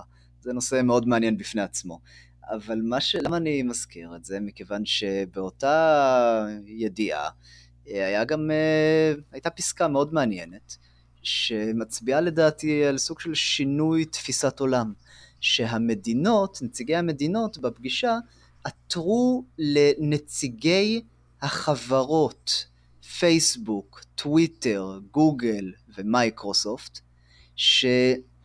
אה, שבעצם יניאו באלף אנשים מלהמשיך להצטרף לדאעש. ויניאו את, וימנעו מדאעש לפזר את, ה, את המרכולת האינטלקטואלית שלהם אה, בקרב הציבור. וזה דבר שהוא לא פחות ממדהים הפסקה הזאת. איזה, איזה כלומר זה, זה, זה, זה מדהים, כי בעצם מה שאתם רואים כאן זה שתי ישויות, אחת מהעולם הישן, אחת מהעולם החדש, שפתאום זאת מהעולם הישן צריכה לבקש עזרה מהעולם החדש. אה, ומבינה שיש לה לארבע הישויות האלה, פייסבוק, גוגל, מייקרוסופט, טוויטר, כוח שהמדינות הטריטוריאליות יכולות רק לקנא בו בעיצוב דעת הקהל, בעיצוב ההבנה של מה שקורה בעולם וכן הלאה. אגב, למה זה, למה זה, מה זה מזכיר לי? איך בימי הביניים, כשהתחילו בעצם. החיכוכים הגדולים בין, אה, בין בני האצולה, כן, אה, כל הנסיכים והדוכסים והאצילים, לבין הסוחרים. שהסוחרים, אה, מי שלמד על התקופה הזו, זה נורא מצחיק לקרוא איך בין ה... איך האציל מתחלחל נוראית מזה, אבל מחתן את הבת שלו עם הבן של הסוחר, שנחשב לבורגני החדש, הדבר הכי נחות שיש, אבל בזכות זה האציל יכול לשמור על המעמד שלו ועל הכסף שלו וכן הלאה. באיזשהו מקום זה מה ש... ואגב, לאורך זמן אז ברור מה קרה לאצילים ואיפה הסוחרים נמצאים היום. זה באיזשהו מקום המצב החדש, שהמדינות, האצילים של היום, מתחננות לחברות האינטרנט להציל אותן באיזשהו מקום, לעזור להן. אני מקווה רק שצוקרברג לא ישיא את הבת שלו לבן של טראמפ או משהו כזה. אני, קודם כל, אני מקווה שהוא לא יעשה את זה ב-15-16 השנים הקרובות, זה בתור התחלה. כן, אז יש לנו בעיה אחרת. אבל אה, תשמע, אפשר לשאול למה לא. כלומר, למה לא? למה, למה שלא... אם, אם כבר עכשיו יש לך את הממשל שהוא... אה, שיש לך שם את אנשי השררה, ומצד שני יש לך את אנשי הטכנולוגיה. אולי השידוף הטוב ביותר mm-hmm. יכול להגיע מהשניים האלו, כל עוד הציבור יודע מה קורה שם. מה שאנחנו יכולים לקוות זה שאם הוא מחתן את הבת שלו, אז שלא יעשה את זה בחושך, אלא שיעשה את זה בשקיפות מוחלטת. אבל מה, מה אני מנסה להגיד? שבעצם יש לנו עכשיו ישות חדשה בבמה, על הזירה העולמית, והיא, אני, אני קורא לה בספר שלי, הכרישים, The Sharks. למה כרישים? כי זה בעצם הניגוד ללוויתנים ש, של הובס, הלוויתנים שהם, שהם, רגע, של הובס? כן, כן, כן. כן. וואו, זה היה יכול להיות מאוד לא נעים אם זה לא היה הוא. אמ, אבל אה, הלוויתנים שהם, שהם בעצם השליטים, המגושמים, האיטיים, שמייצגים לכאורה את אה, רצון הציבור, ולעומת הכרישים שהם הרבה יותר מהירים, גמישים, זריזים, שוחים במים מסביב, ויש, ומצד שני, הם, הם לא ברור כמה כוח יש לציבור אה, עליהם. כלומר הציבור יש לו את הבחירה בין להשתמש בפייסבוק, לטלגרם, לוי קונטקטה, לווי צ'אט אה, וכדומה, אבל א' זה כבר לא בחירה, זאת הייתה בחירה שבתחילת הדרך, עכשיו פייסבוק כבר השתלטה כמעט לגמרי על שוק הרשתות החברתיות במערב, כלומר בכל מקום שמאפשר לה שוק פתוח, mm. ו... אה, והיא לא כפופה כבר באותה המידה לרצון הציבור. ואין אין שקיף, אין, אה, אין חובה לפייסבוק להיות, לפעול בשקיפות. אה, אז על הממשלות, שהממשלות הן לא דבר חדש. לקח לנו אלפי שנים, ואולי עשרות אלפי שנים, להגיע למצב שהצלחנו להבין איך לרסן את הממשלות, את השליטים, ולכפוף אותם ל, ל, לרצון הציבור. אה, החברות, עוד לא הצלחנו למצוא את הדרך לעשות את זה. ואנחנו עדיין מנסים להבין מה, איך, איך לגרום לזה לקרות. אז מצד אחד יש כאן משהו שהוא מאוד משמח, שהשליטה זולגת מצד, מידי הממשלות המגושמות, האיטיות, הלא יעילות, לידיים של חברות, ומצד שני, איך, איך למען השם אנחנו עדיין נותנים לאנשים לשמור את השליטה, לשים רסן על החברות האלו. ובאים אגב הליברטריאנים, ובאים הקפיטליסטים הקיצוניים, ואומרים, מה, מה אתה רוצה, ניתן את הכוח בממשלות לחברות, והשוק יחליט. אבל אם החברות האלה מעצבות את השוק בעצמן, אז השוק לא יכול, לא יכול להחליט בכזאת קלות. ואם... כן. כן. אנחנו חוזרים לאותה בעיה בדיוק, בעיה וכולם נורא מתלהבים שניקח את הכוח מידי הממשלות, אבל אני אומר, חבר'ה, אם אתם לוקחים את הכוח מהידיים של הדוב, ואתם מעבירים אותו לידיים של הזאב, אז אתם פשוט החלפתם ישות אחת ששולטת בישות אחרת ששולטת.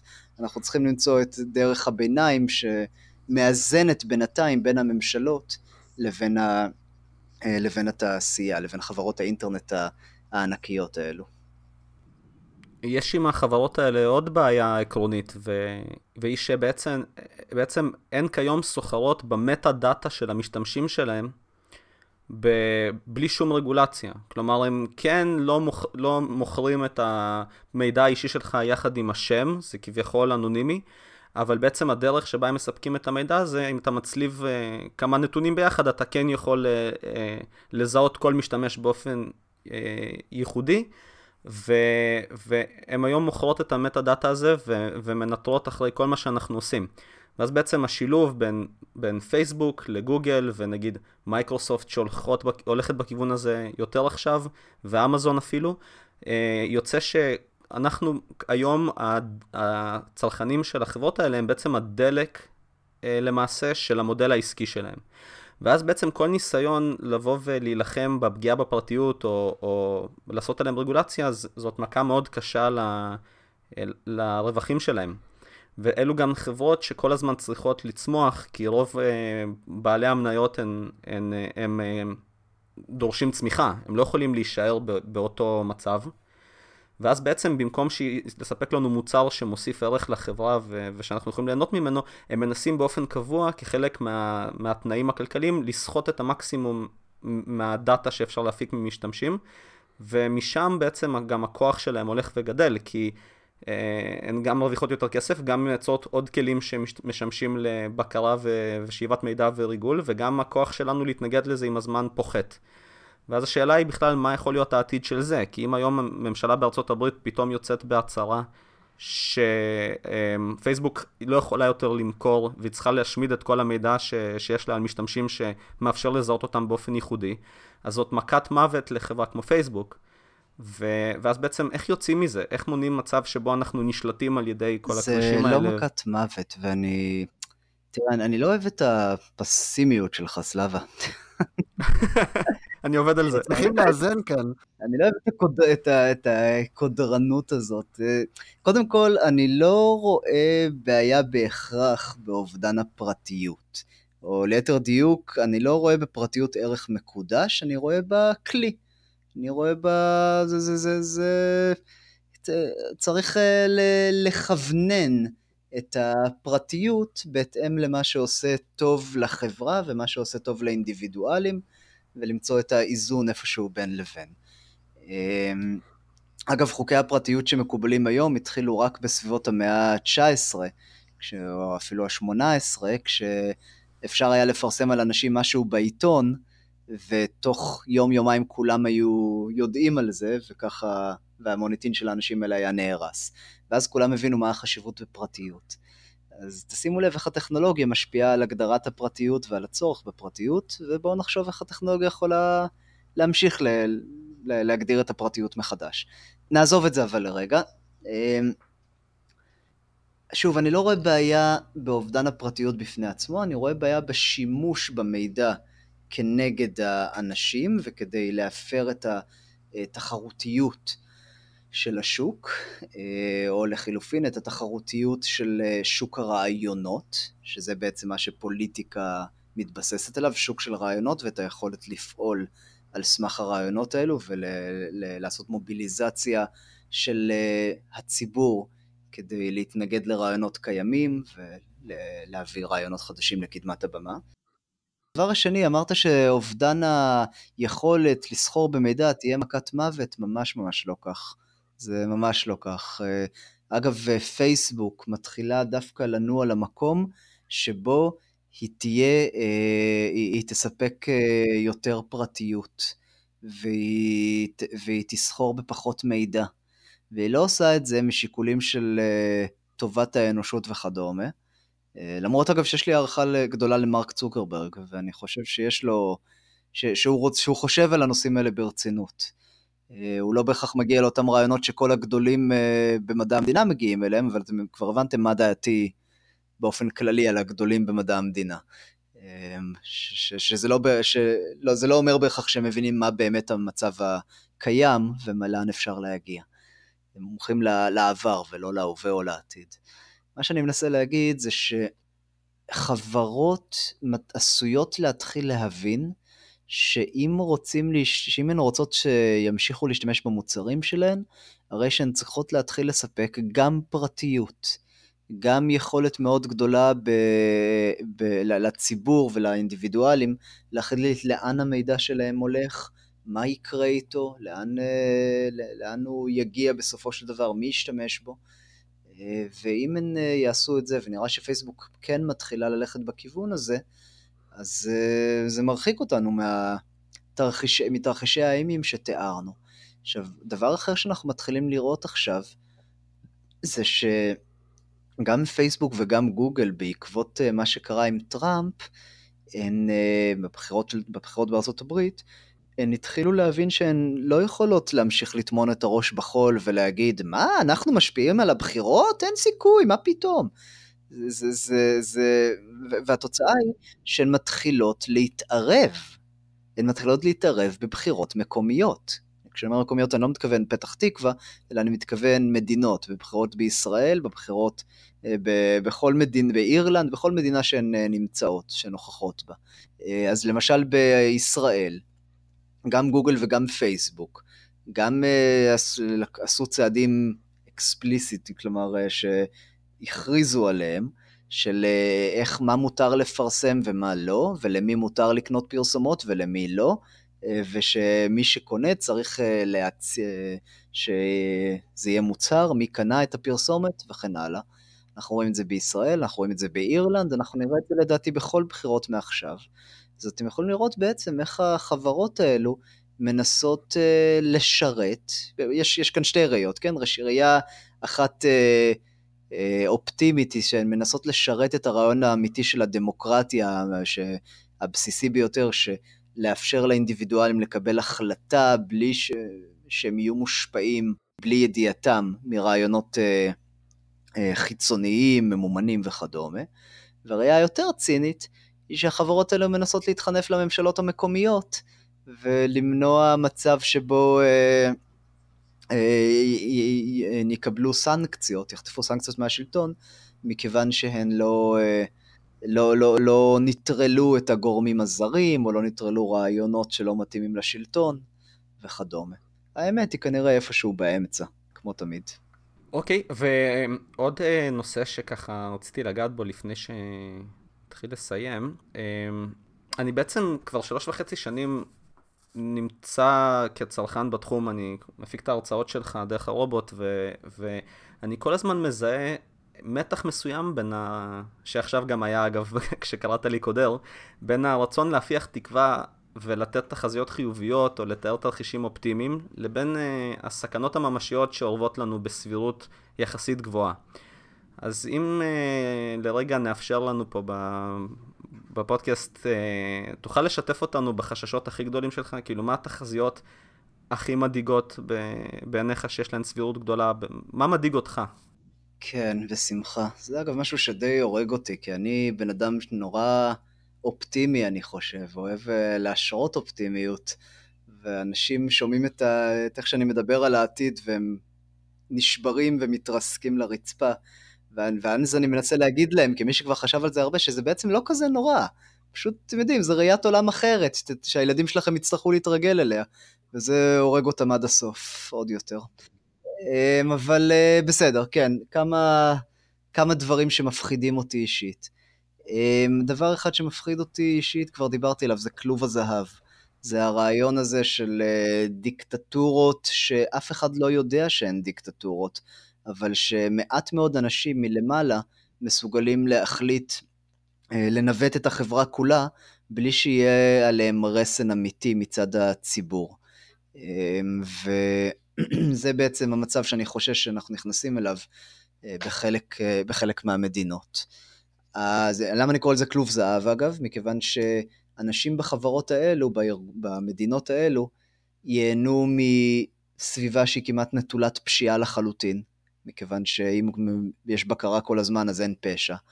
אה, שאין, אה, ש, שהכלכלה יכולה לשרוד מאוד יפה לטווח הקצר, אולי כמה עשרות שנים אפילו. אה, ובאמת, כל, כל החברה מנוהלת בצורה מאוד קפדנית ומבוקרת היטב, אבל שבטווח הארוך רעיונות חדשניים, חתרניים, שינויי פרדיגמות מוחלטים, יהיה להם מאוד מאוד קשה להתממש בסביבה כזו, אה, ולכן אני חושש מאוד שזה יהיה סוג של כלוב זהב עם סטגנציה איטית, או לחילופין, סטגנציה איטית זה כמו ברית המועצות לשעבר, או לחילופין עם איזשהו אה, סיום קטסטרופלי, כשבן אדם אחד שבראש המדינה ובן אדם אחר שבראש מדינה אחרת, מחליטים שמה שחשוב באמת זה, זה הכבוד שלהם. או איזה שהם שיקולים uh, מטופשים אחרים, וכתוצאה מזה פותחים במלחמה ועם כל מה שיכול לצאת מזה. מה, אבל מה הדבר, הדברים האחרים שמטרידים אותי? אז קודם כל מלחמה גרעינית. אה, אנחנו כבר התרגלנו לרעיון של גרעין. זה מדהים, כלומר, אתה קורא את הספרות מלפני 60-70 שנים, כשהפצצה הגרעינית רק התחילה, רק, רק הבנו את היכולות שלה, ואתה מבין שכולם ציפו שהעולם ייגמר. כולם, אה, אה, כולם היו בפאניקה, פאניקה אמיתית מהגרעין. היום מי חושב על זה בכלל? כבר 20 שנים שיש לנו דור שלא, שלא חושב על גרעין כמעט לחלוטין כעל כלי נשק שלא, אתה יודע, יש, כן, יש פצצות גרעין. נו, יש אותם להוא ולזה ולהוא ולזה, אבל אף אחד לא בפאניקה מזה. חוץ ממני, כי אני פסימי. אה, אבל, אבל אתה יודע, זה, זה, זה לא מעניין את האנשים יותר, יותר מדי יותר, זה הפך להיות חלק מהסטטוס קוו, ברור שיש גרעין, יהיה בסדר.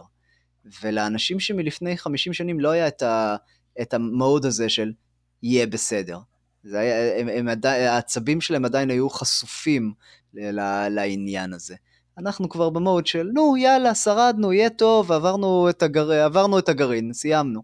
לא עברנו. עדיין יש אה, פצצות גרעיניות, וביום שתהיה מלחמת עולם שלישית, או אפילו פיגוע טרור שישתמש בטכנולוגיות העתידיות, בטכנולוגיות האלו, לא עתידיות, כן, אבל בגרעין זה יכול להיגמר מאוד מאוד ברע. זה דבר שני. אמ, סליחה, הדבר השלישי, מלחמה ביולוגית. אמ, אני, כביו, אני כמי שעשה תואר בביולוגיה וננוטכ... ודוקטורט בננו-טכנולוגיה, זה נורא נורא מרתק ומקסים אותי. אני אגב מהאנשים שאוהבים מערכות, ואני אוהב לראות איך מערכות יוצאות מאיפוס. אה, כלומר, אני מסתכל על סרטן, ואני הייתי מספר לסטודנטים שלי בעיניים בורקות על איך הסרטן הזה עובד, והם היו שואלים ממה אתה מתלהב כל כך, ואמרתי להם, אתם רואים כאן מערכת שיוצאת משליטה, שבגלל גן אחד שיצא משליטה, או שלושה גנים, פתאום כל המערכת השתגעה לגמרי. אז ביולוגיה, אני רואה, אני רואה בה את ה... את, אני נורא מתלהב ממנה ונורא מתלהב מכל... כן, כן, אה? ואחרי זה, ואחרי זה אני שואל את עצמי למה אנשים יוצאים על הברכיים מההרצאות שלי. אבל, אבל, אבל אני, אני, אני נורא מתלהב מכל רעיון של אה, חיידקים, וירוסים, אה, למעשה ננו מכונות, אה, ישויות מיקרוביולוגיות ש... שיכולות אה, להתרבות, יכולות לכלות משאבים, יכולות אה, אה, להשפיע לרעה על גוף האדם ולעבור מאדם אחד לאחר. אני רואה כאן בהחלט אפשרות שזאת תהיה זירת הקרב הגדולה הבאה של מלחמת העולם השלישית, מי ייתן ולעולם לא נגיע אליה, אבל כנראה שכן. וברגע שאנחנו מתחילים להתעסק עם כלים ב... ביכולות, בעלי יכולות כאלו, זה מאוד מאוד מאוד uh, מפחיד אותי לחשוב מה יכול לקרות. Um, והדבר הרביעי שמפחיד אותי הוא בינה מלאכותית. עכשיו, אני לא חושש דווקא מסופר אינטליג'נס, זה לפחות לא בעשורים הקרובים. אני לא חושב שאנחנו קרובים אליה עד כדי כך. Um, וגם כשהיא תהיה, זה הכל שאלה של איזה constraints אתה שם עליה או יכול לשים עליה. ויש כל כך הרבה דיונים בנושא הזה שאתה מבין שאף אחד לא יודע. כלומר, אתה אפילו לא מבין מה, מה אתה לא מבין, אז אתה, אתה לא, אז אין הרבה מה לדבר מבחינתי. אבל אה, מה שכן מטריד אותי זה שכבר עכשיו בכלים שיש היום, אתה יכול להתחיל לפתח בינות מלאכותיות זדוניות שנהיו אוטונומיות, שנהיו מבוזרות, כלומר אתה לא מריץ אותן מ data cluster אחד, אלא אתה, אתה מריץ אותן ממיליוני מחשבים בו זמנית, אה, והן יהיו טיפשות. אה, לא, לא צריך, אתה לא צריך super intelligence בסך הכל, ואני אתן לכם אה, דוגמה באמת הכי פשוטה שאפשר. היה את, היה את WannaCry, אתם זוכרים את התולעת וירוס הזאת? משהו בין לבין? Mm-hmm. וונקריי ונוטפטיה. אמ, אז אה, מה, מה הם עשו בעצם? הם נתנו לכל בן אדם את האפשרות, שלם 300, ביטק, 300 דולר בביטקוין, או שהמחשב שלך אה, לא, לא משתקם. ואז הם בכל מקרה דפקו אותה, את מי ש... גם את מי ששילם. אבל אה, כן, טוב, זה, זה, זה, אלה, אלה היו למעשה, אגב, זה לא, זה לא היה באמת uh, ransomware, זה לא היה באמת כופרות. אלא היו למעשה, אתם, אתם יודעים את זה אני מניח, אלא היו פשוט, אלה, זה היה פשוט אה, צפון קוריאה ורוסיה, שבחנו את כלי המלחמה החדשים שלהם. באמת? אה, זה, אה, זה לא ידעתי. כן. כל מחשב כזה היה הירושימה ונגסקי של בינה מלאכותית הטיפשה. זהו, זה, זה, זה מאוד ידוע בקהילת הסייבר, שזה זה, משם הכופרות בכאילו אלה הגיעו, והן והן היו אמורות לפגוע בעיקר באוקראינה במקרה של רוסיה, אבל פגעו גם בכל שאר העולם, כי אתם יודעים מה זה, נו, נזק קולטרלי, כמו שאמרת סלאבה, הירושימה פלוס כל האזור מסביב. אבל מה אני מנסה להגיד? שקחו למשל את הכופרות האלו,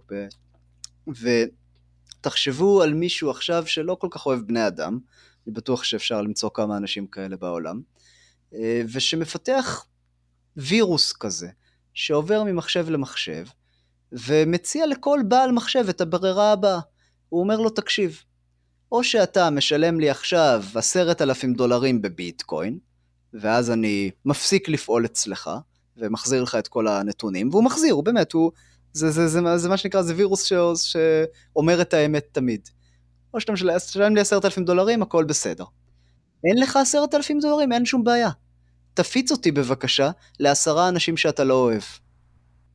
שלח להם, שלח להם אימייל, אפילו, אל, אל תגיד להם להיכנס ללינק, פשוט שלח להם אימייל, ו- ואני כבר אה, אהיה על האימייל הזה ואעשה את כל היתר. אה, אני מרגיש עכשיו אה, מחויבות מוסרית להוריד את זה בעריכה, כי זה, זה הצד האפל של העתידנות, אתה מתכנן פה... נו, אבל תשמע, זה, זה, כל הכיף, זה כל הכיף בעתידנות. חלק מהעבודה שלי בעתידנות אה, הייתה ועודנה לתכנן תרחישי טרור ופשיעה, לפני שהפושעים מתכננים אותם, ואז לשתף אותם עם העולם כדי שממשלות יוכלו להתכונן אליהם בהתאם. יכול להיות שבעתיד אה, ארגון טרור אה, ירצה להעסיק אותך, יציע לך הצעה שקשה לסרב לה. תשמע, אני כבר, אה, אני כבר לקחו אותי כ-CTO של דאעש, כ-Chief Technological Officer של דאעש בסימולציה אחת במשחק תפקידים של, שמטעם ממשלות. אז uh, כבר, uh, הנה, אני, אני, אני, אני כבר שם, זה היה לי כיף גדול לתכנן את הפיגועים באיזה שלוש קתדרלות רוסיות. יש לך את הקורות חיים כבר, אתה יכול להתקבל. איזה כיף, כן. אה, והרוסים כל הזמן ככה קוראים את, מה, את כל מה שיש לי להגיד.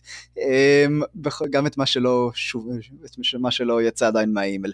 אבל מה שאני אומר זה תחשבו באמת על, למשל על בינה מלאכותית באמת באמת טיפשה, כלומר עובדת על אלגוריתמים מאוד בסיסיים, אבל שמנצלת את החמדנות האנושית, את תאוות הבצע, את ה... את, את ה באיזשהו מקום את, ה, את השמחה לאיד והזדוניות והכל. כן.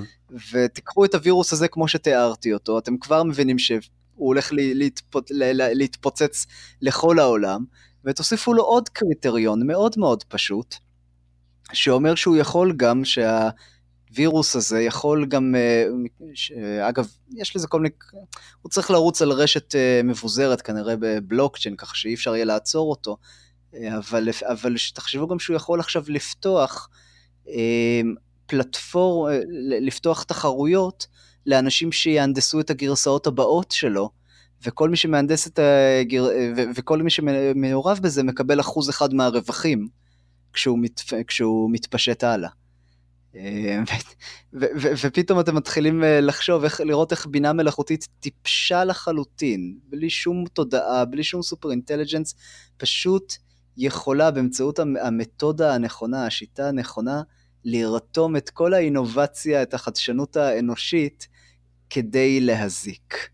אה, זה אגב אה, נקרא DAO, Decentralized Autonomous Organization, ארגון מבוזר אוטונומי, בעצם, אה, ואתם רואים כאן איך באמצעות כמה כללים כל כך פשוטים כמו שתיארתי לכם, אפשר ליצור ארגון שיכול לתקוף בצורה מאוד מאוד מעניינת את התשתיות ואת המערכות הקיימות, וכל זה בלי שיהיה אף אחד שעומד בראשו, או אפילו במרכזו, רק אלגוריתם שמפעיל אנשים ומציע להם את הבחירות שיעזרו להם, אבל יתקעו מקלות בגלגלים לכל שאר החברה. אז זה משהו שמאוד מאוד מפחיד אותי, אה, ואני חושב שאנחנו נתחיל לראות כאלו אה, בעשור או שניים הקרובים כבר.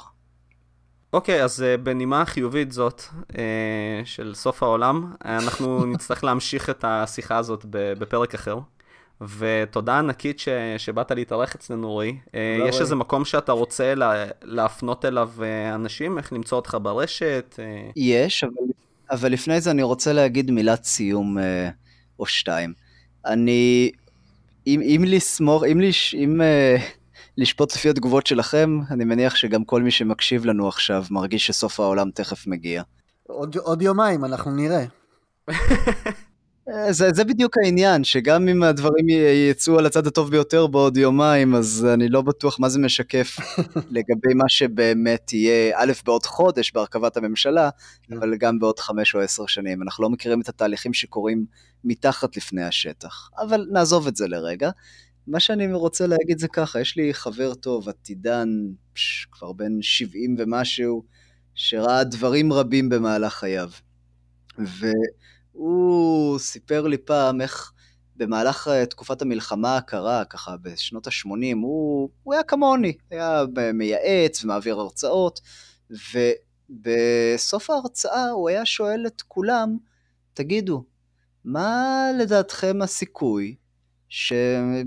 כמה אתם חושבים, מי מכם חושב, תרימו ידיים, אם אתם חושבים שהמין האנושי יכחיד את עצמו כתוצאה ממלחמה גרעינית עד שנת 2000. והוא אמר שבאופן קבוע חצי מהקהל היה מרים את הידיים. אה, וזה דבר מדהים, כמה, כמה פסימיים הם היו וכמה הם חשבו שהכל הולך להיחרב.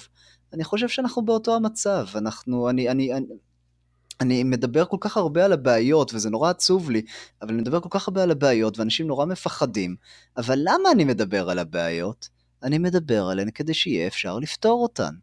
ועל זה אמר uh, העתידן סטיוארט ברנד, שמומלץ מאוד לקרוא את הספרים שלו, כל ספר, הוא, הוא אמר שאני פסימי בטווח הקצר, ואני אופטימי בטווח הארוך.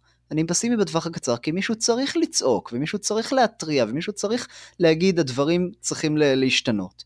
אני אופטימי בטווח הארוך כי אנחנו משנים. כי זה מה שהמין האנושי עושה. לפעמים אנחנו משנים אחרי מלחמה, כן?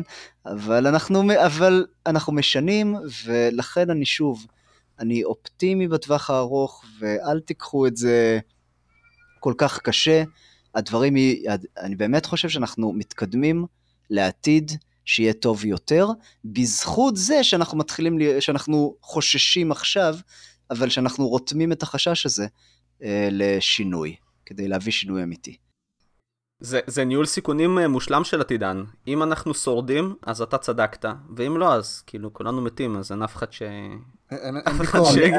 אני רוצה לציין, אני רוצה לציין שזה התחיל כבר אצל אה, היפוקרטס, הרופא המפורסם, שאתם יכולים, ביוון, שאתם יכולים למצוא בספר, בס, באחד הספרים שלו, את ה... באמת, זה, זה סיפור אמיתי, את הציטוט. שהוא אומר שרופא טוב צריך, בכל פעם שהוא מגיע לחולה קשה, הוא צריך לשבת ליד החולה ולנחם אותו ולהגיד לו שהוא יהיה בסדר גמור ואל תדאג ולעשות את זה מול כולם. ואז כשהוא עוזב את הבית, לקחת את בני המשפחה הצידה ולהגיד להם, תקשיבו, המצב שלו מאוד מאוד קשה. אני אעשה כמיטב יכולתי, אבל תדעו לכם שהוא רגע, רגע מהמוות.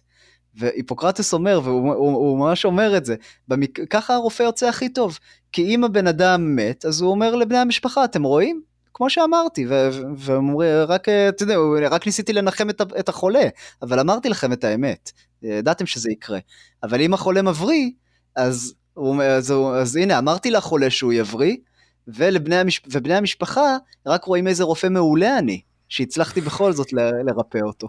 צריכים להבין מי הם בני המשפחה ומי הוא החולה כאן, אבל... איי, כן, כן, זה נכון מאוד. אה, אבל כן, איפה אפשר למצוא אותי? חפשו אותי ברשת, רועי צזנה, רועי רש ועין יוד, צזנה צדיק זין נון ה', חפשו אותי באינטרנט ותמצאו, וכמובן תקראו את הספרים, המדריך לעתיד והשולטים בעתיד, שכל מה שאמרתי כאן עכשיו זה רק באמת התמצית של התמצית של התמצית. וכואב לי בכל פעם שאני מדבר על הנושאים האלה, כי בספרים האלה יש כל כך הרבה אה, אה, אסמכתאות נוספות ורעיונות והכל, אז עדיף לקרוא את הספרים כדי לדעת את כל מה שאני מדבר עליו. מזל שהקהל שלנו זה קהל אה, שקורא ספרים. אין מזל. אז, אז, אז תקראו את הספרים באמת. וזהו, אנחנו נצטרך להמשיך את זה, זה היה ממש כיף, ונצפה בקוצר רוח לשיחה הבאה שלנו. ותודה רבה. שמחתי, תודה לכם. תודה סלאבה, תודה עומר, והמשיכו בדרככם הצודקת.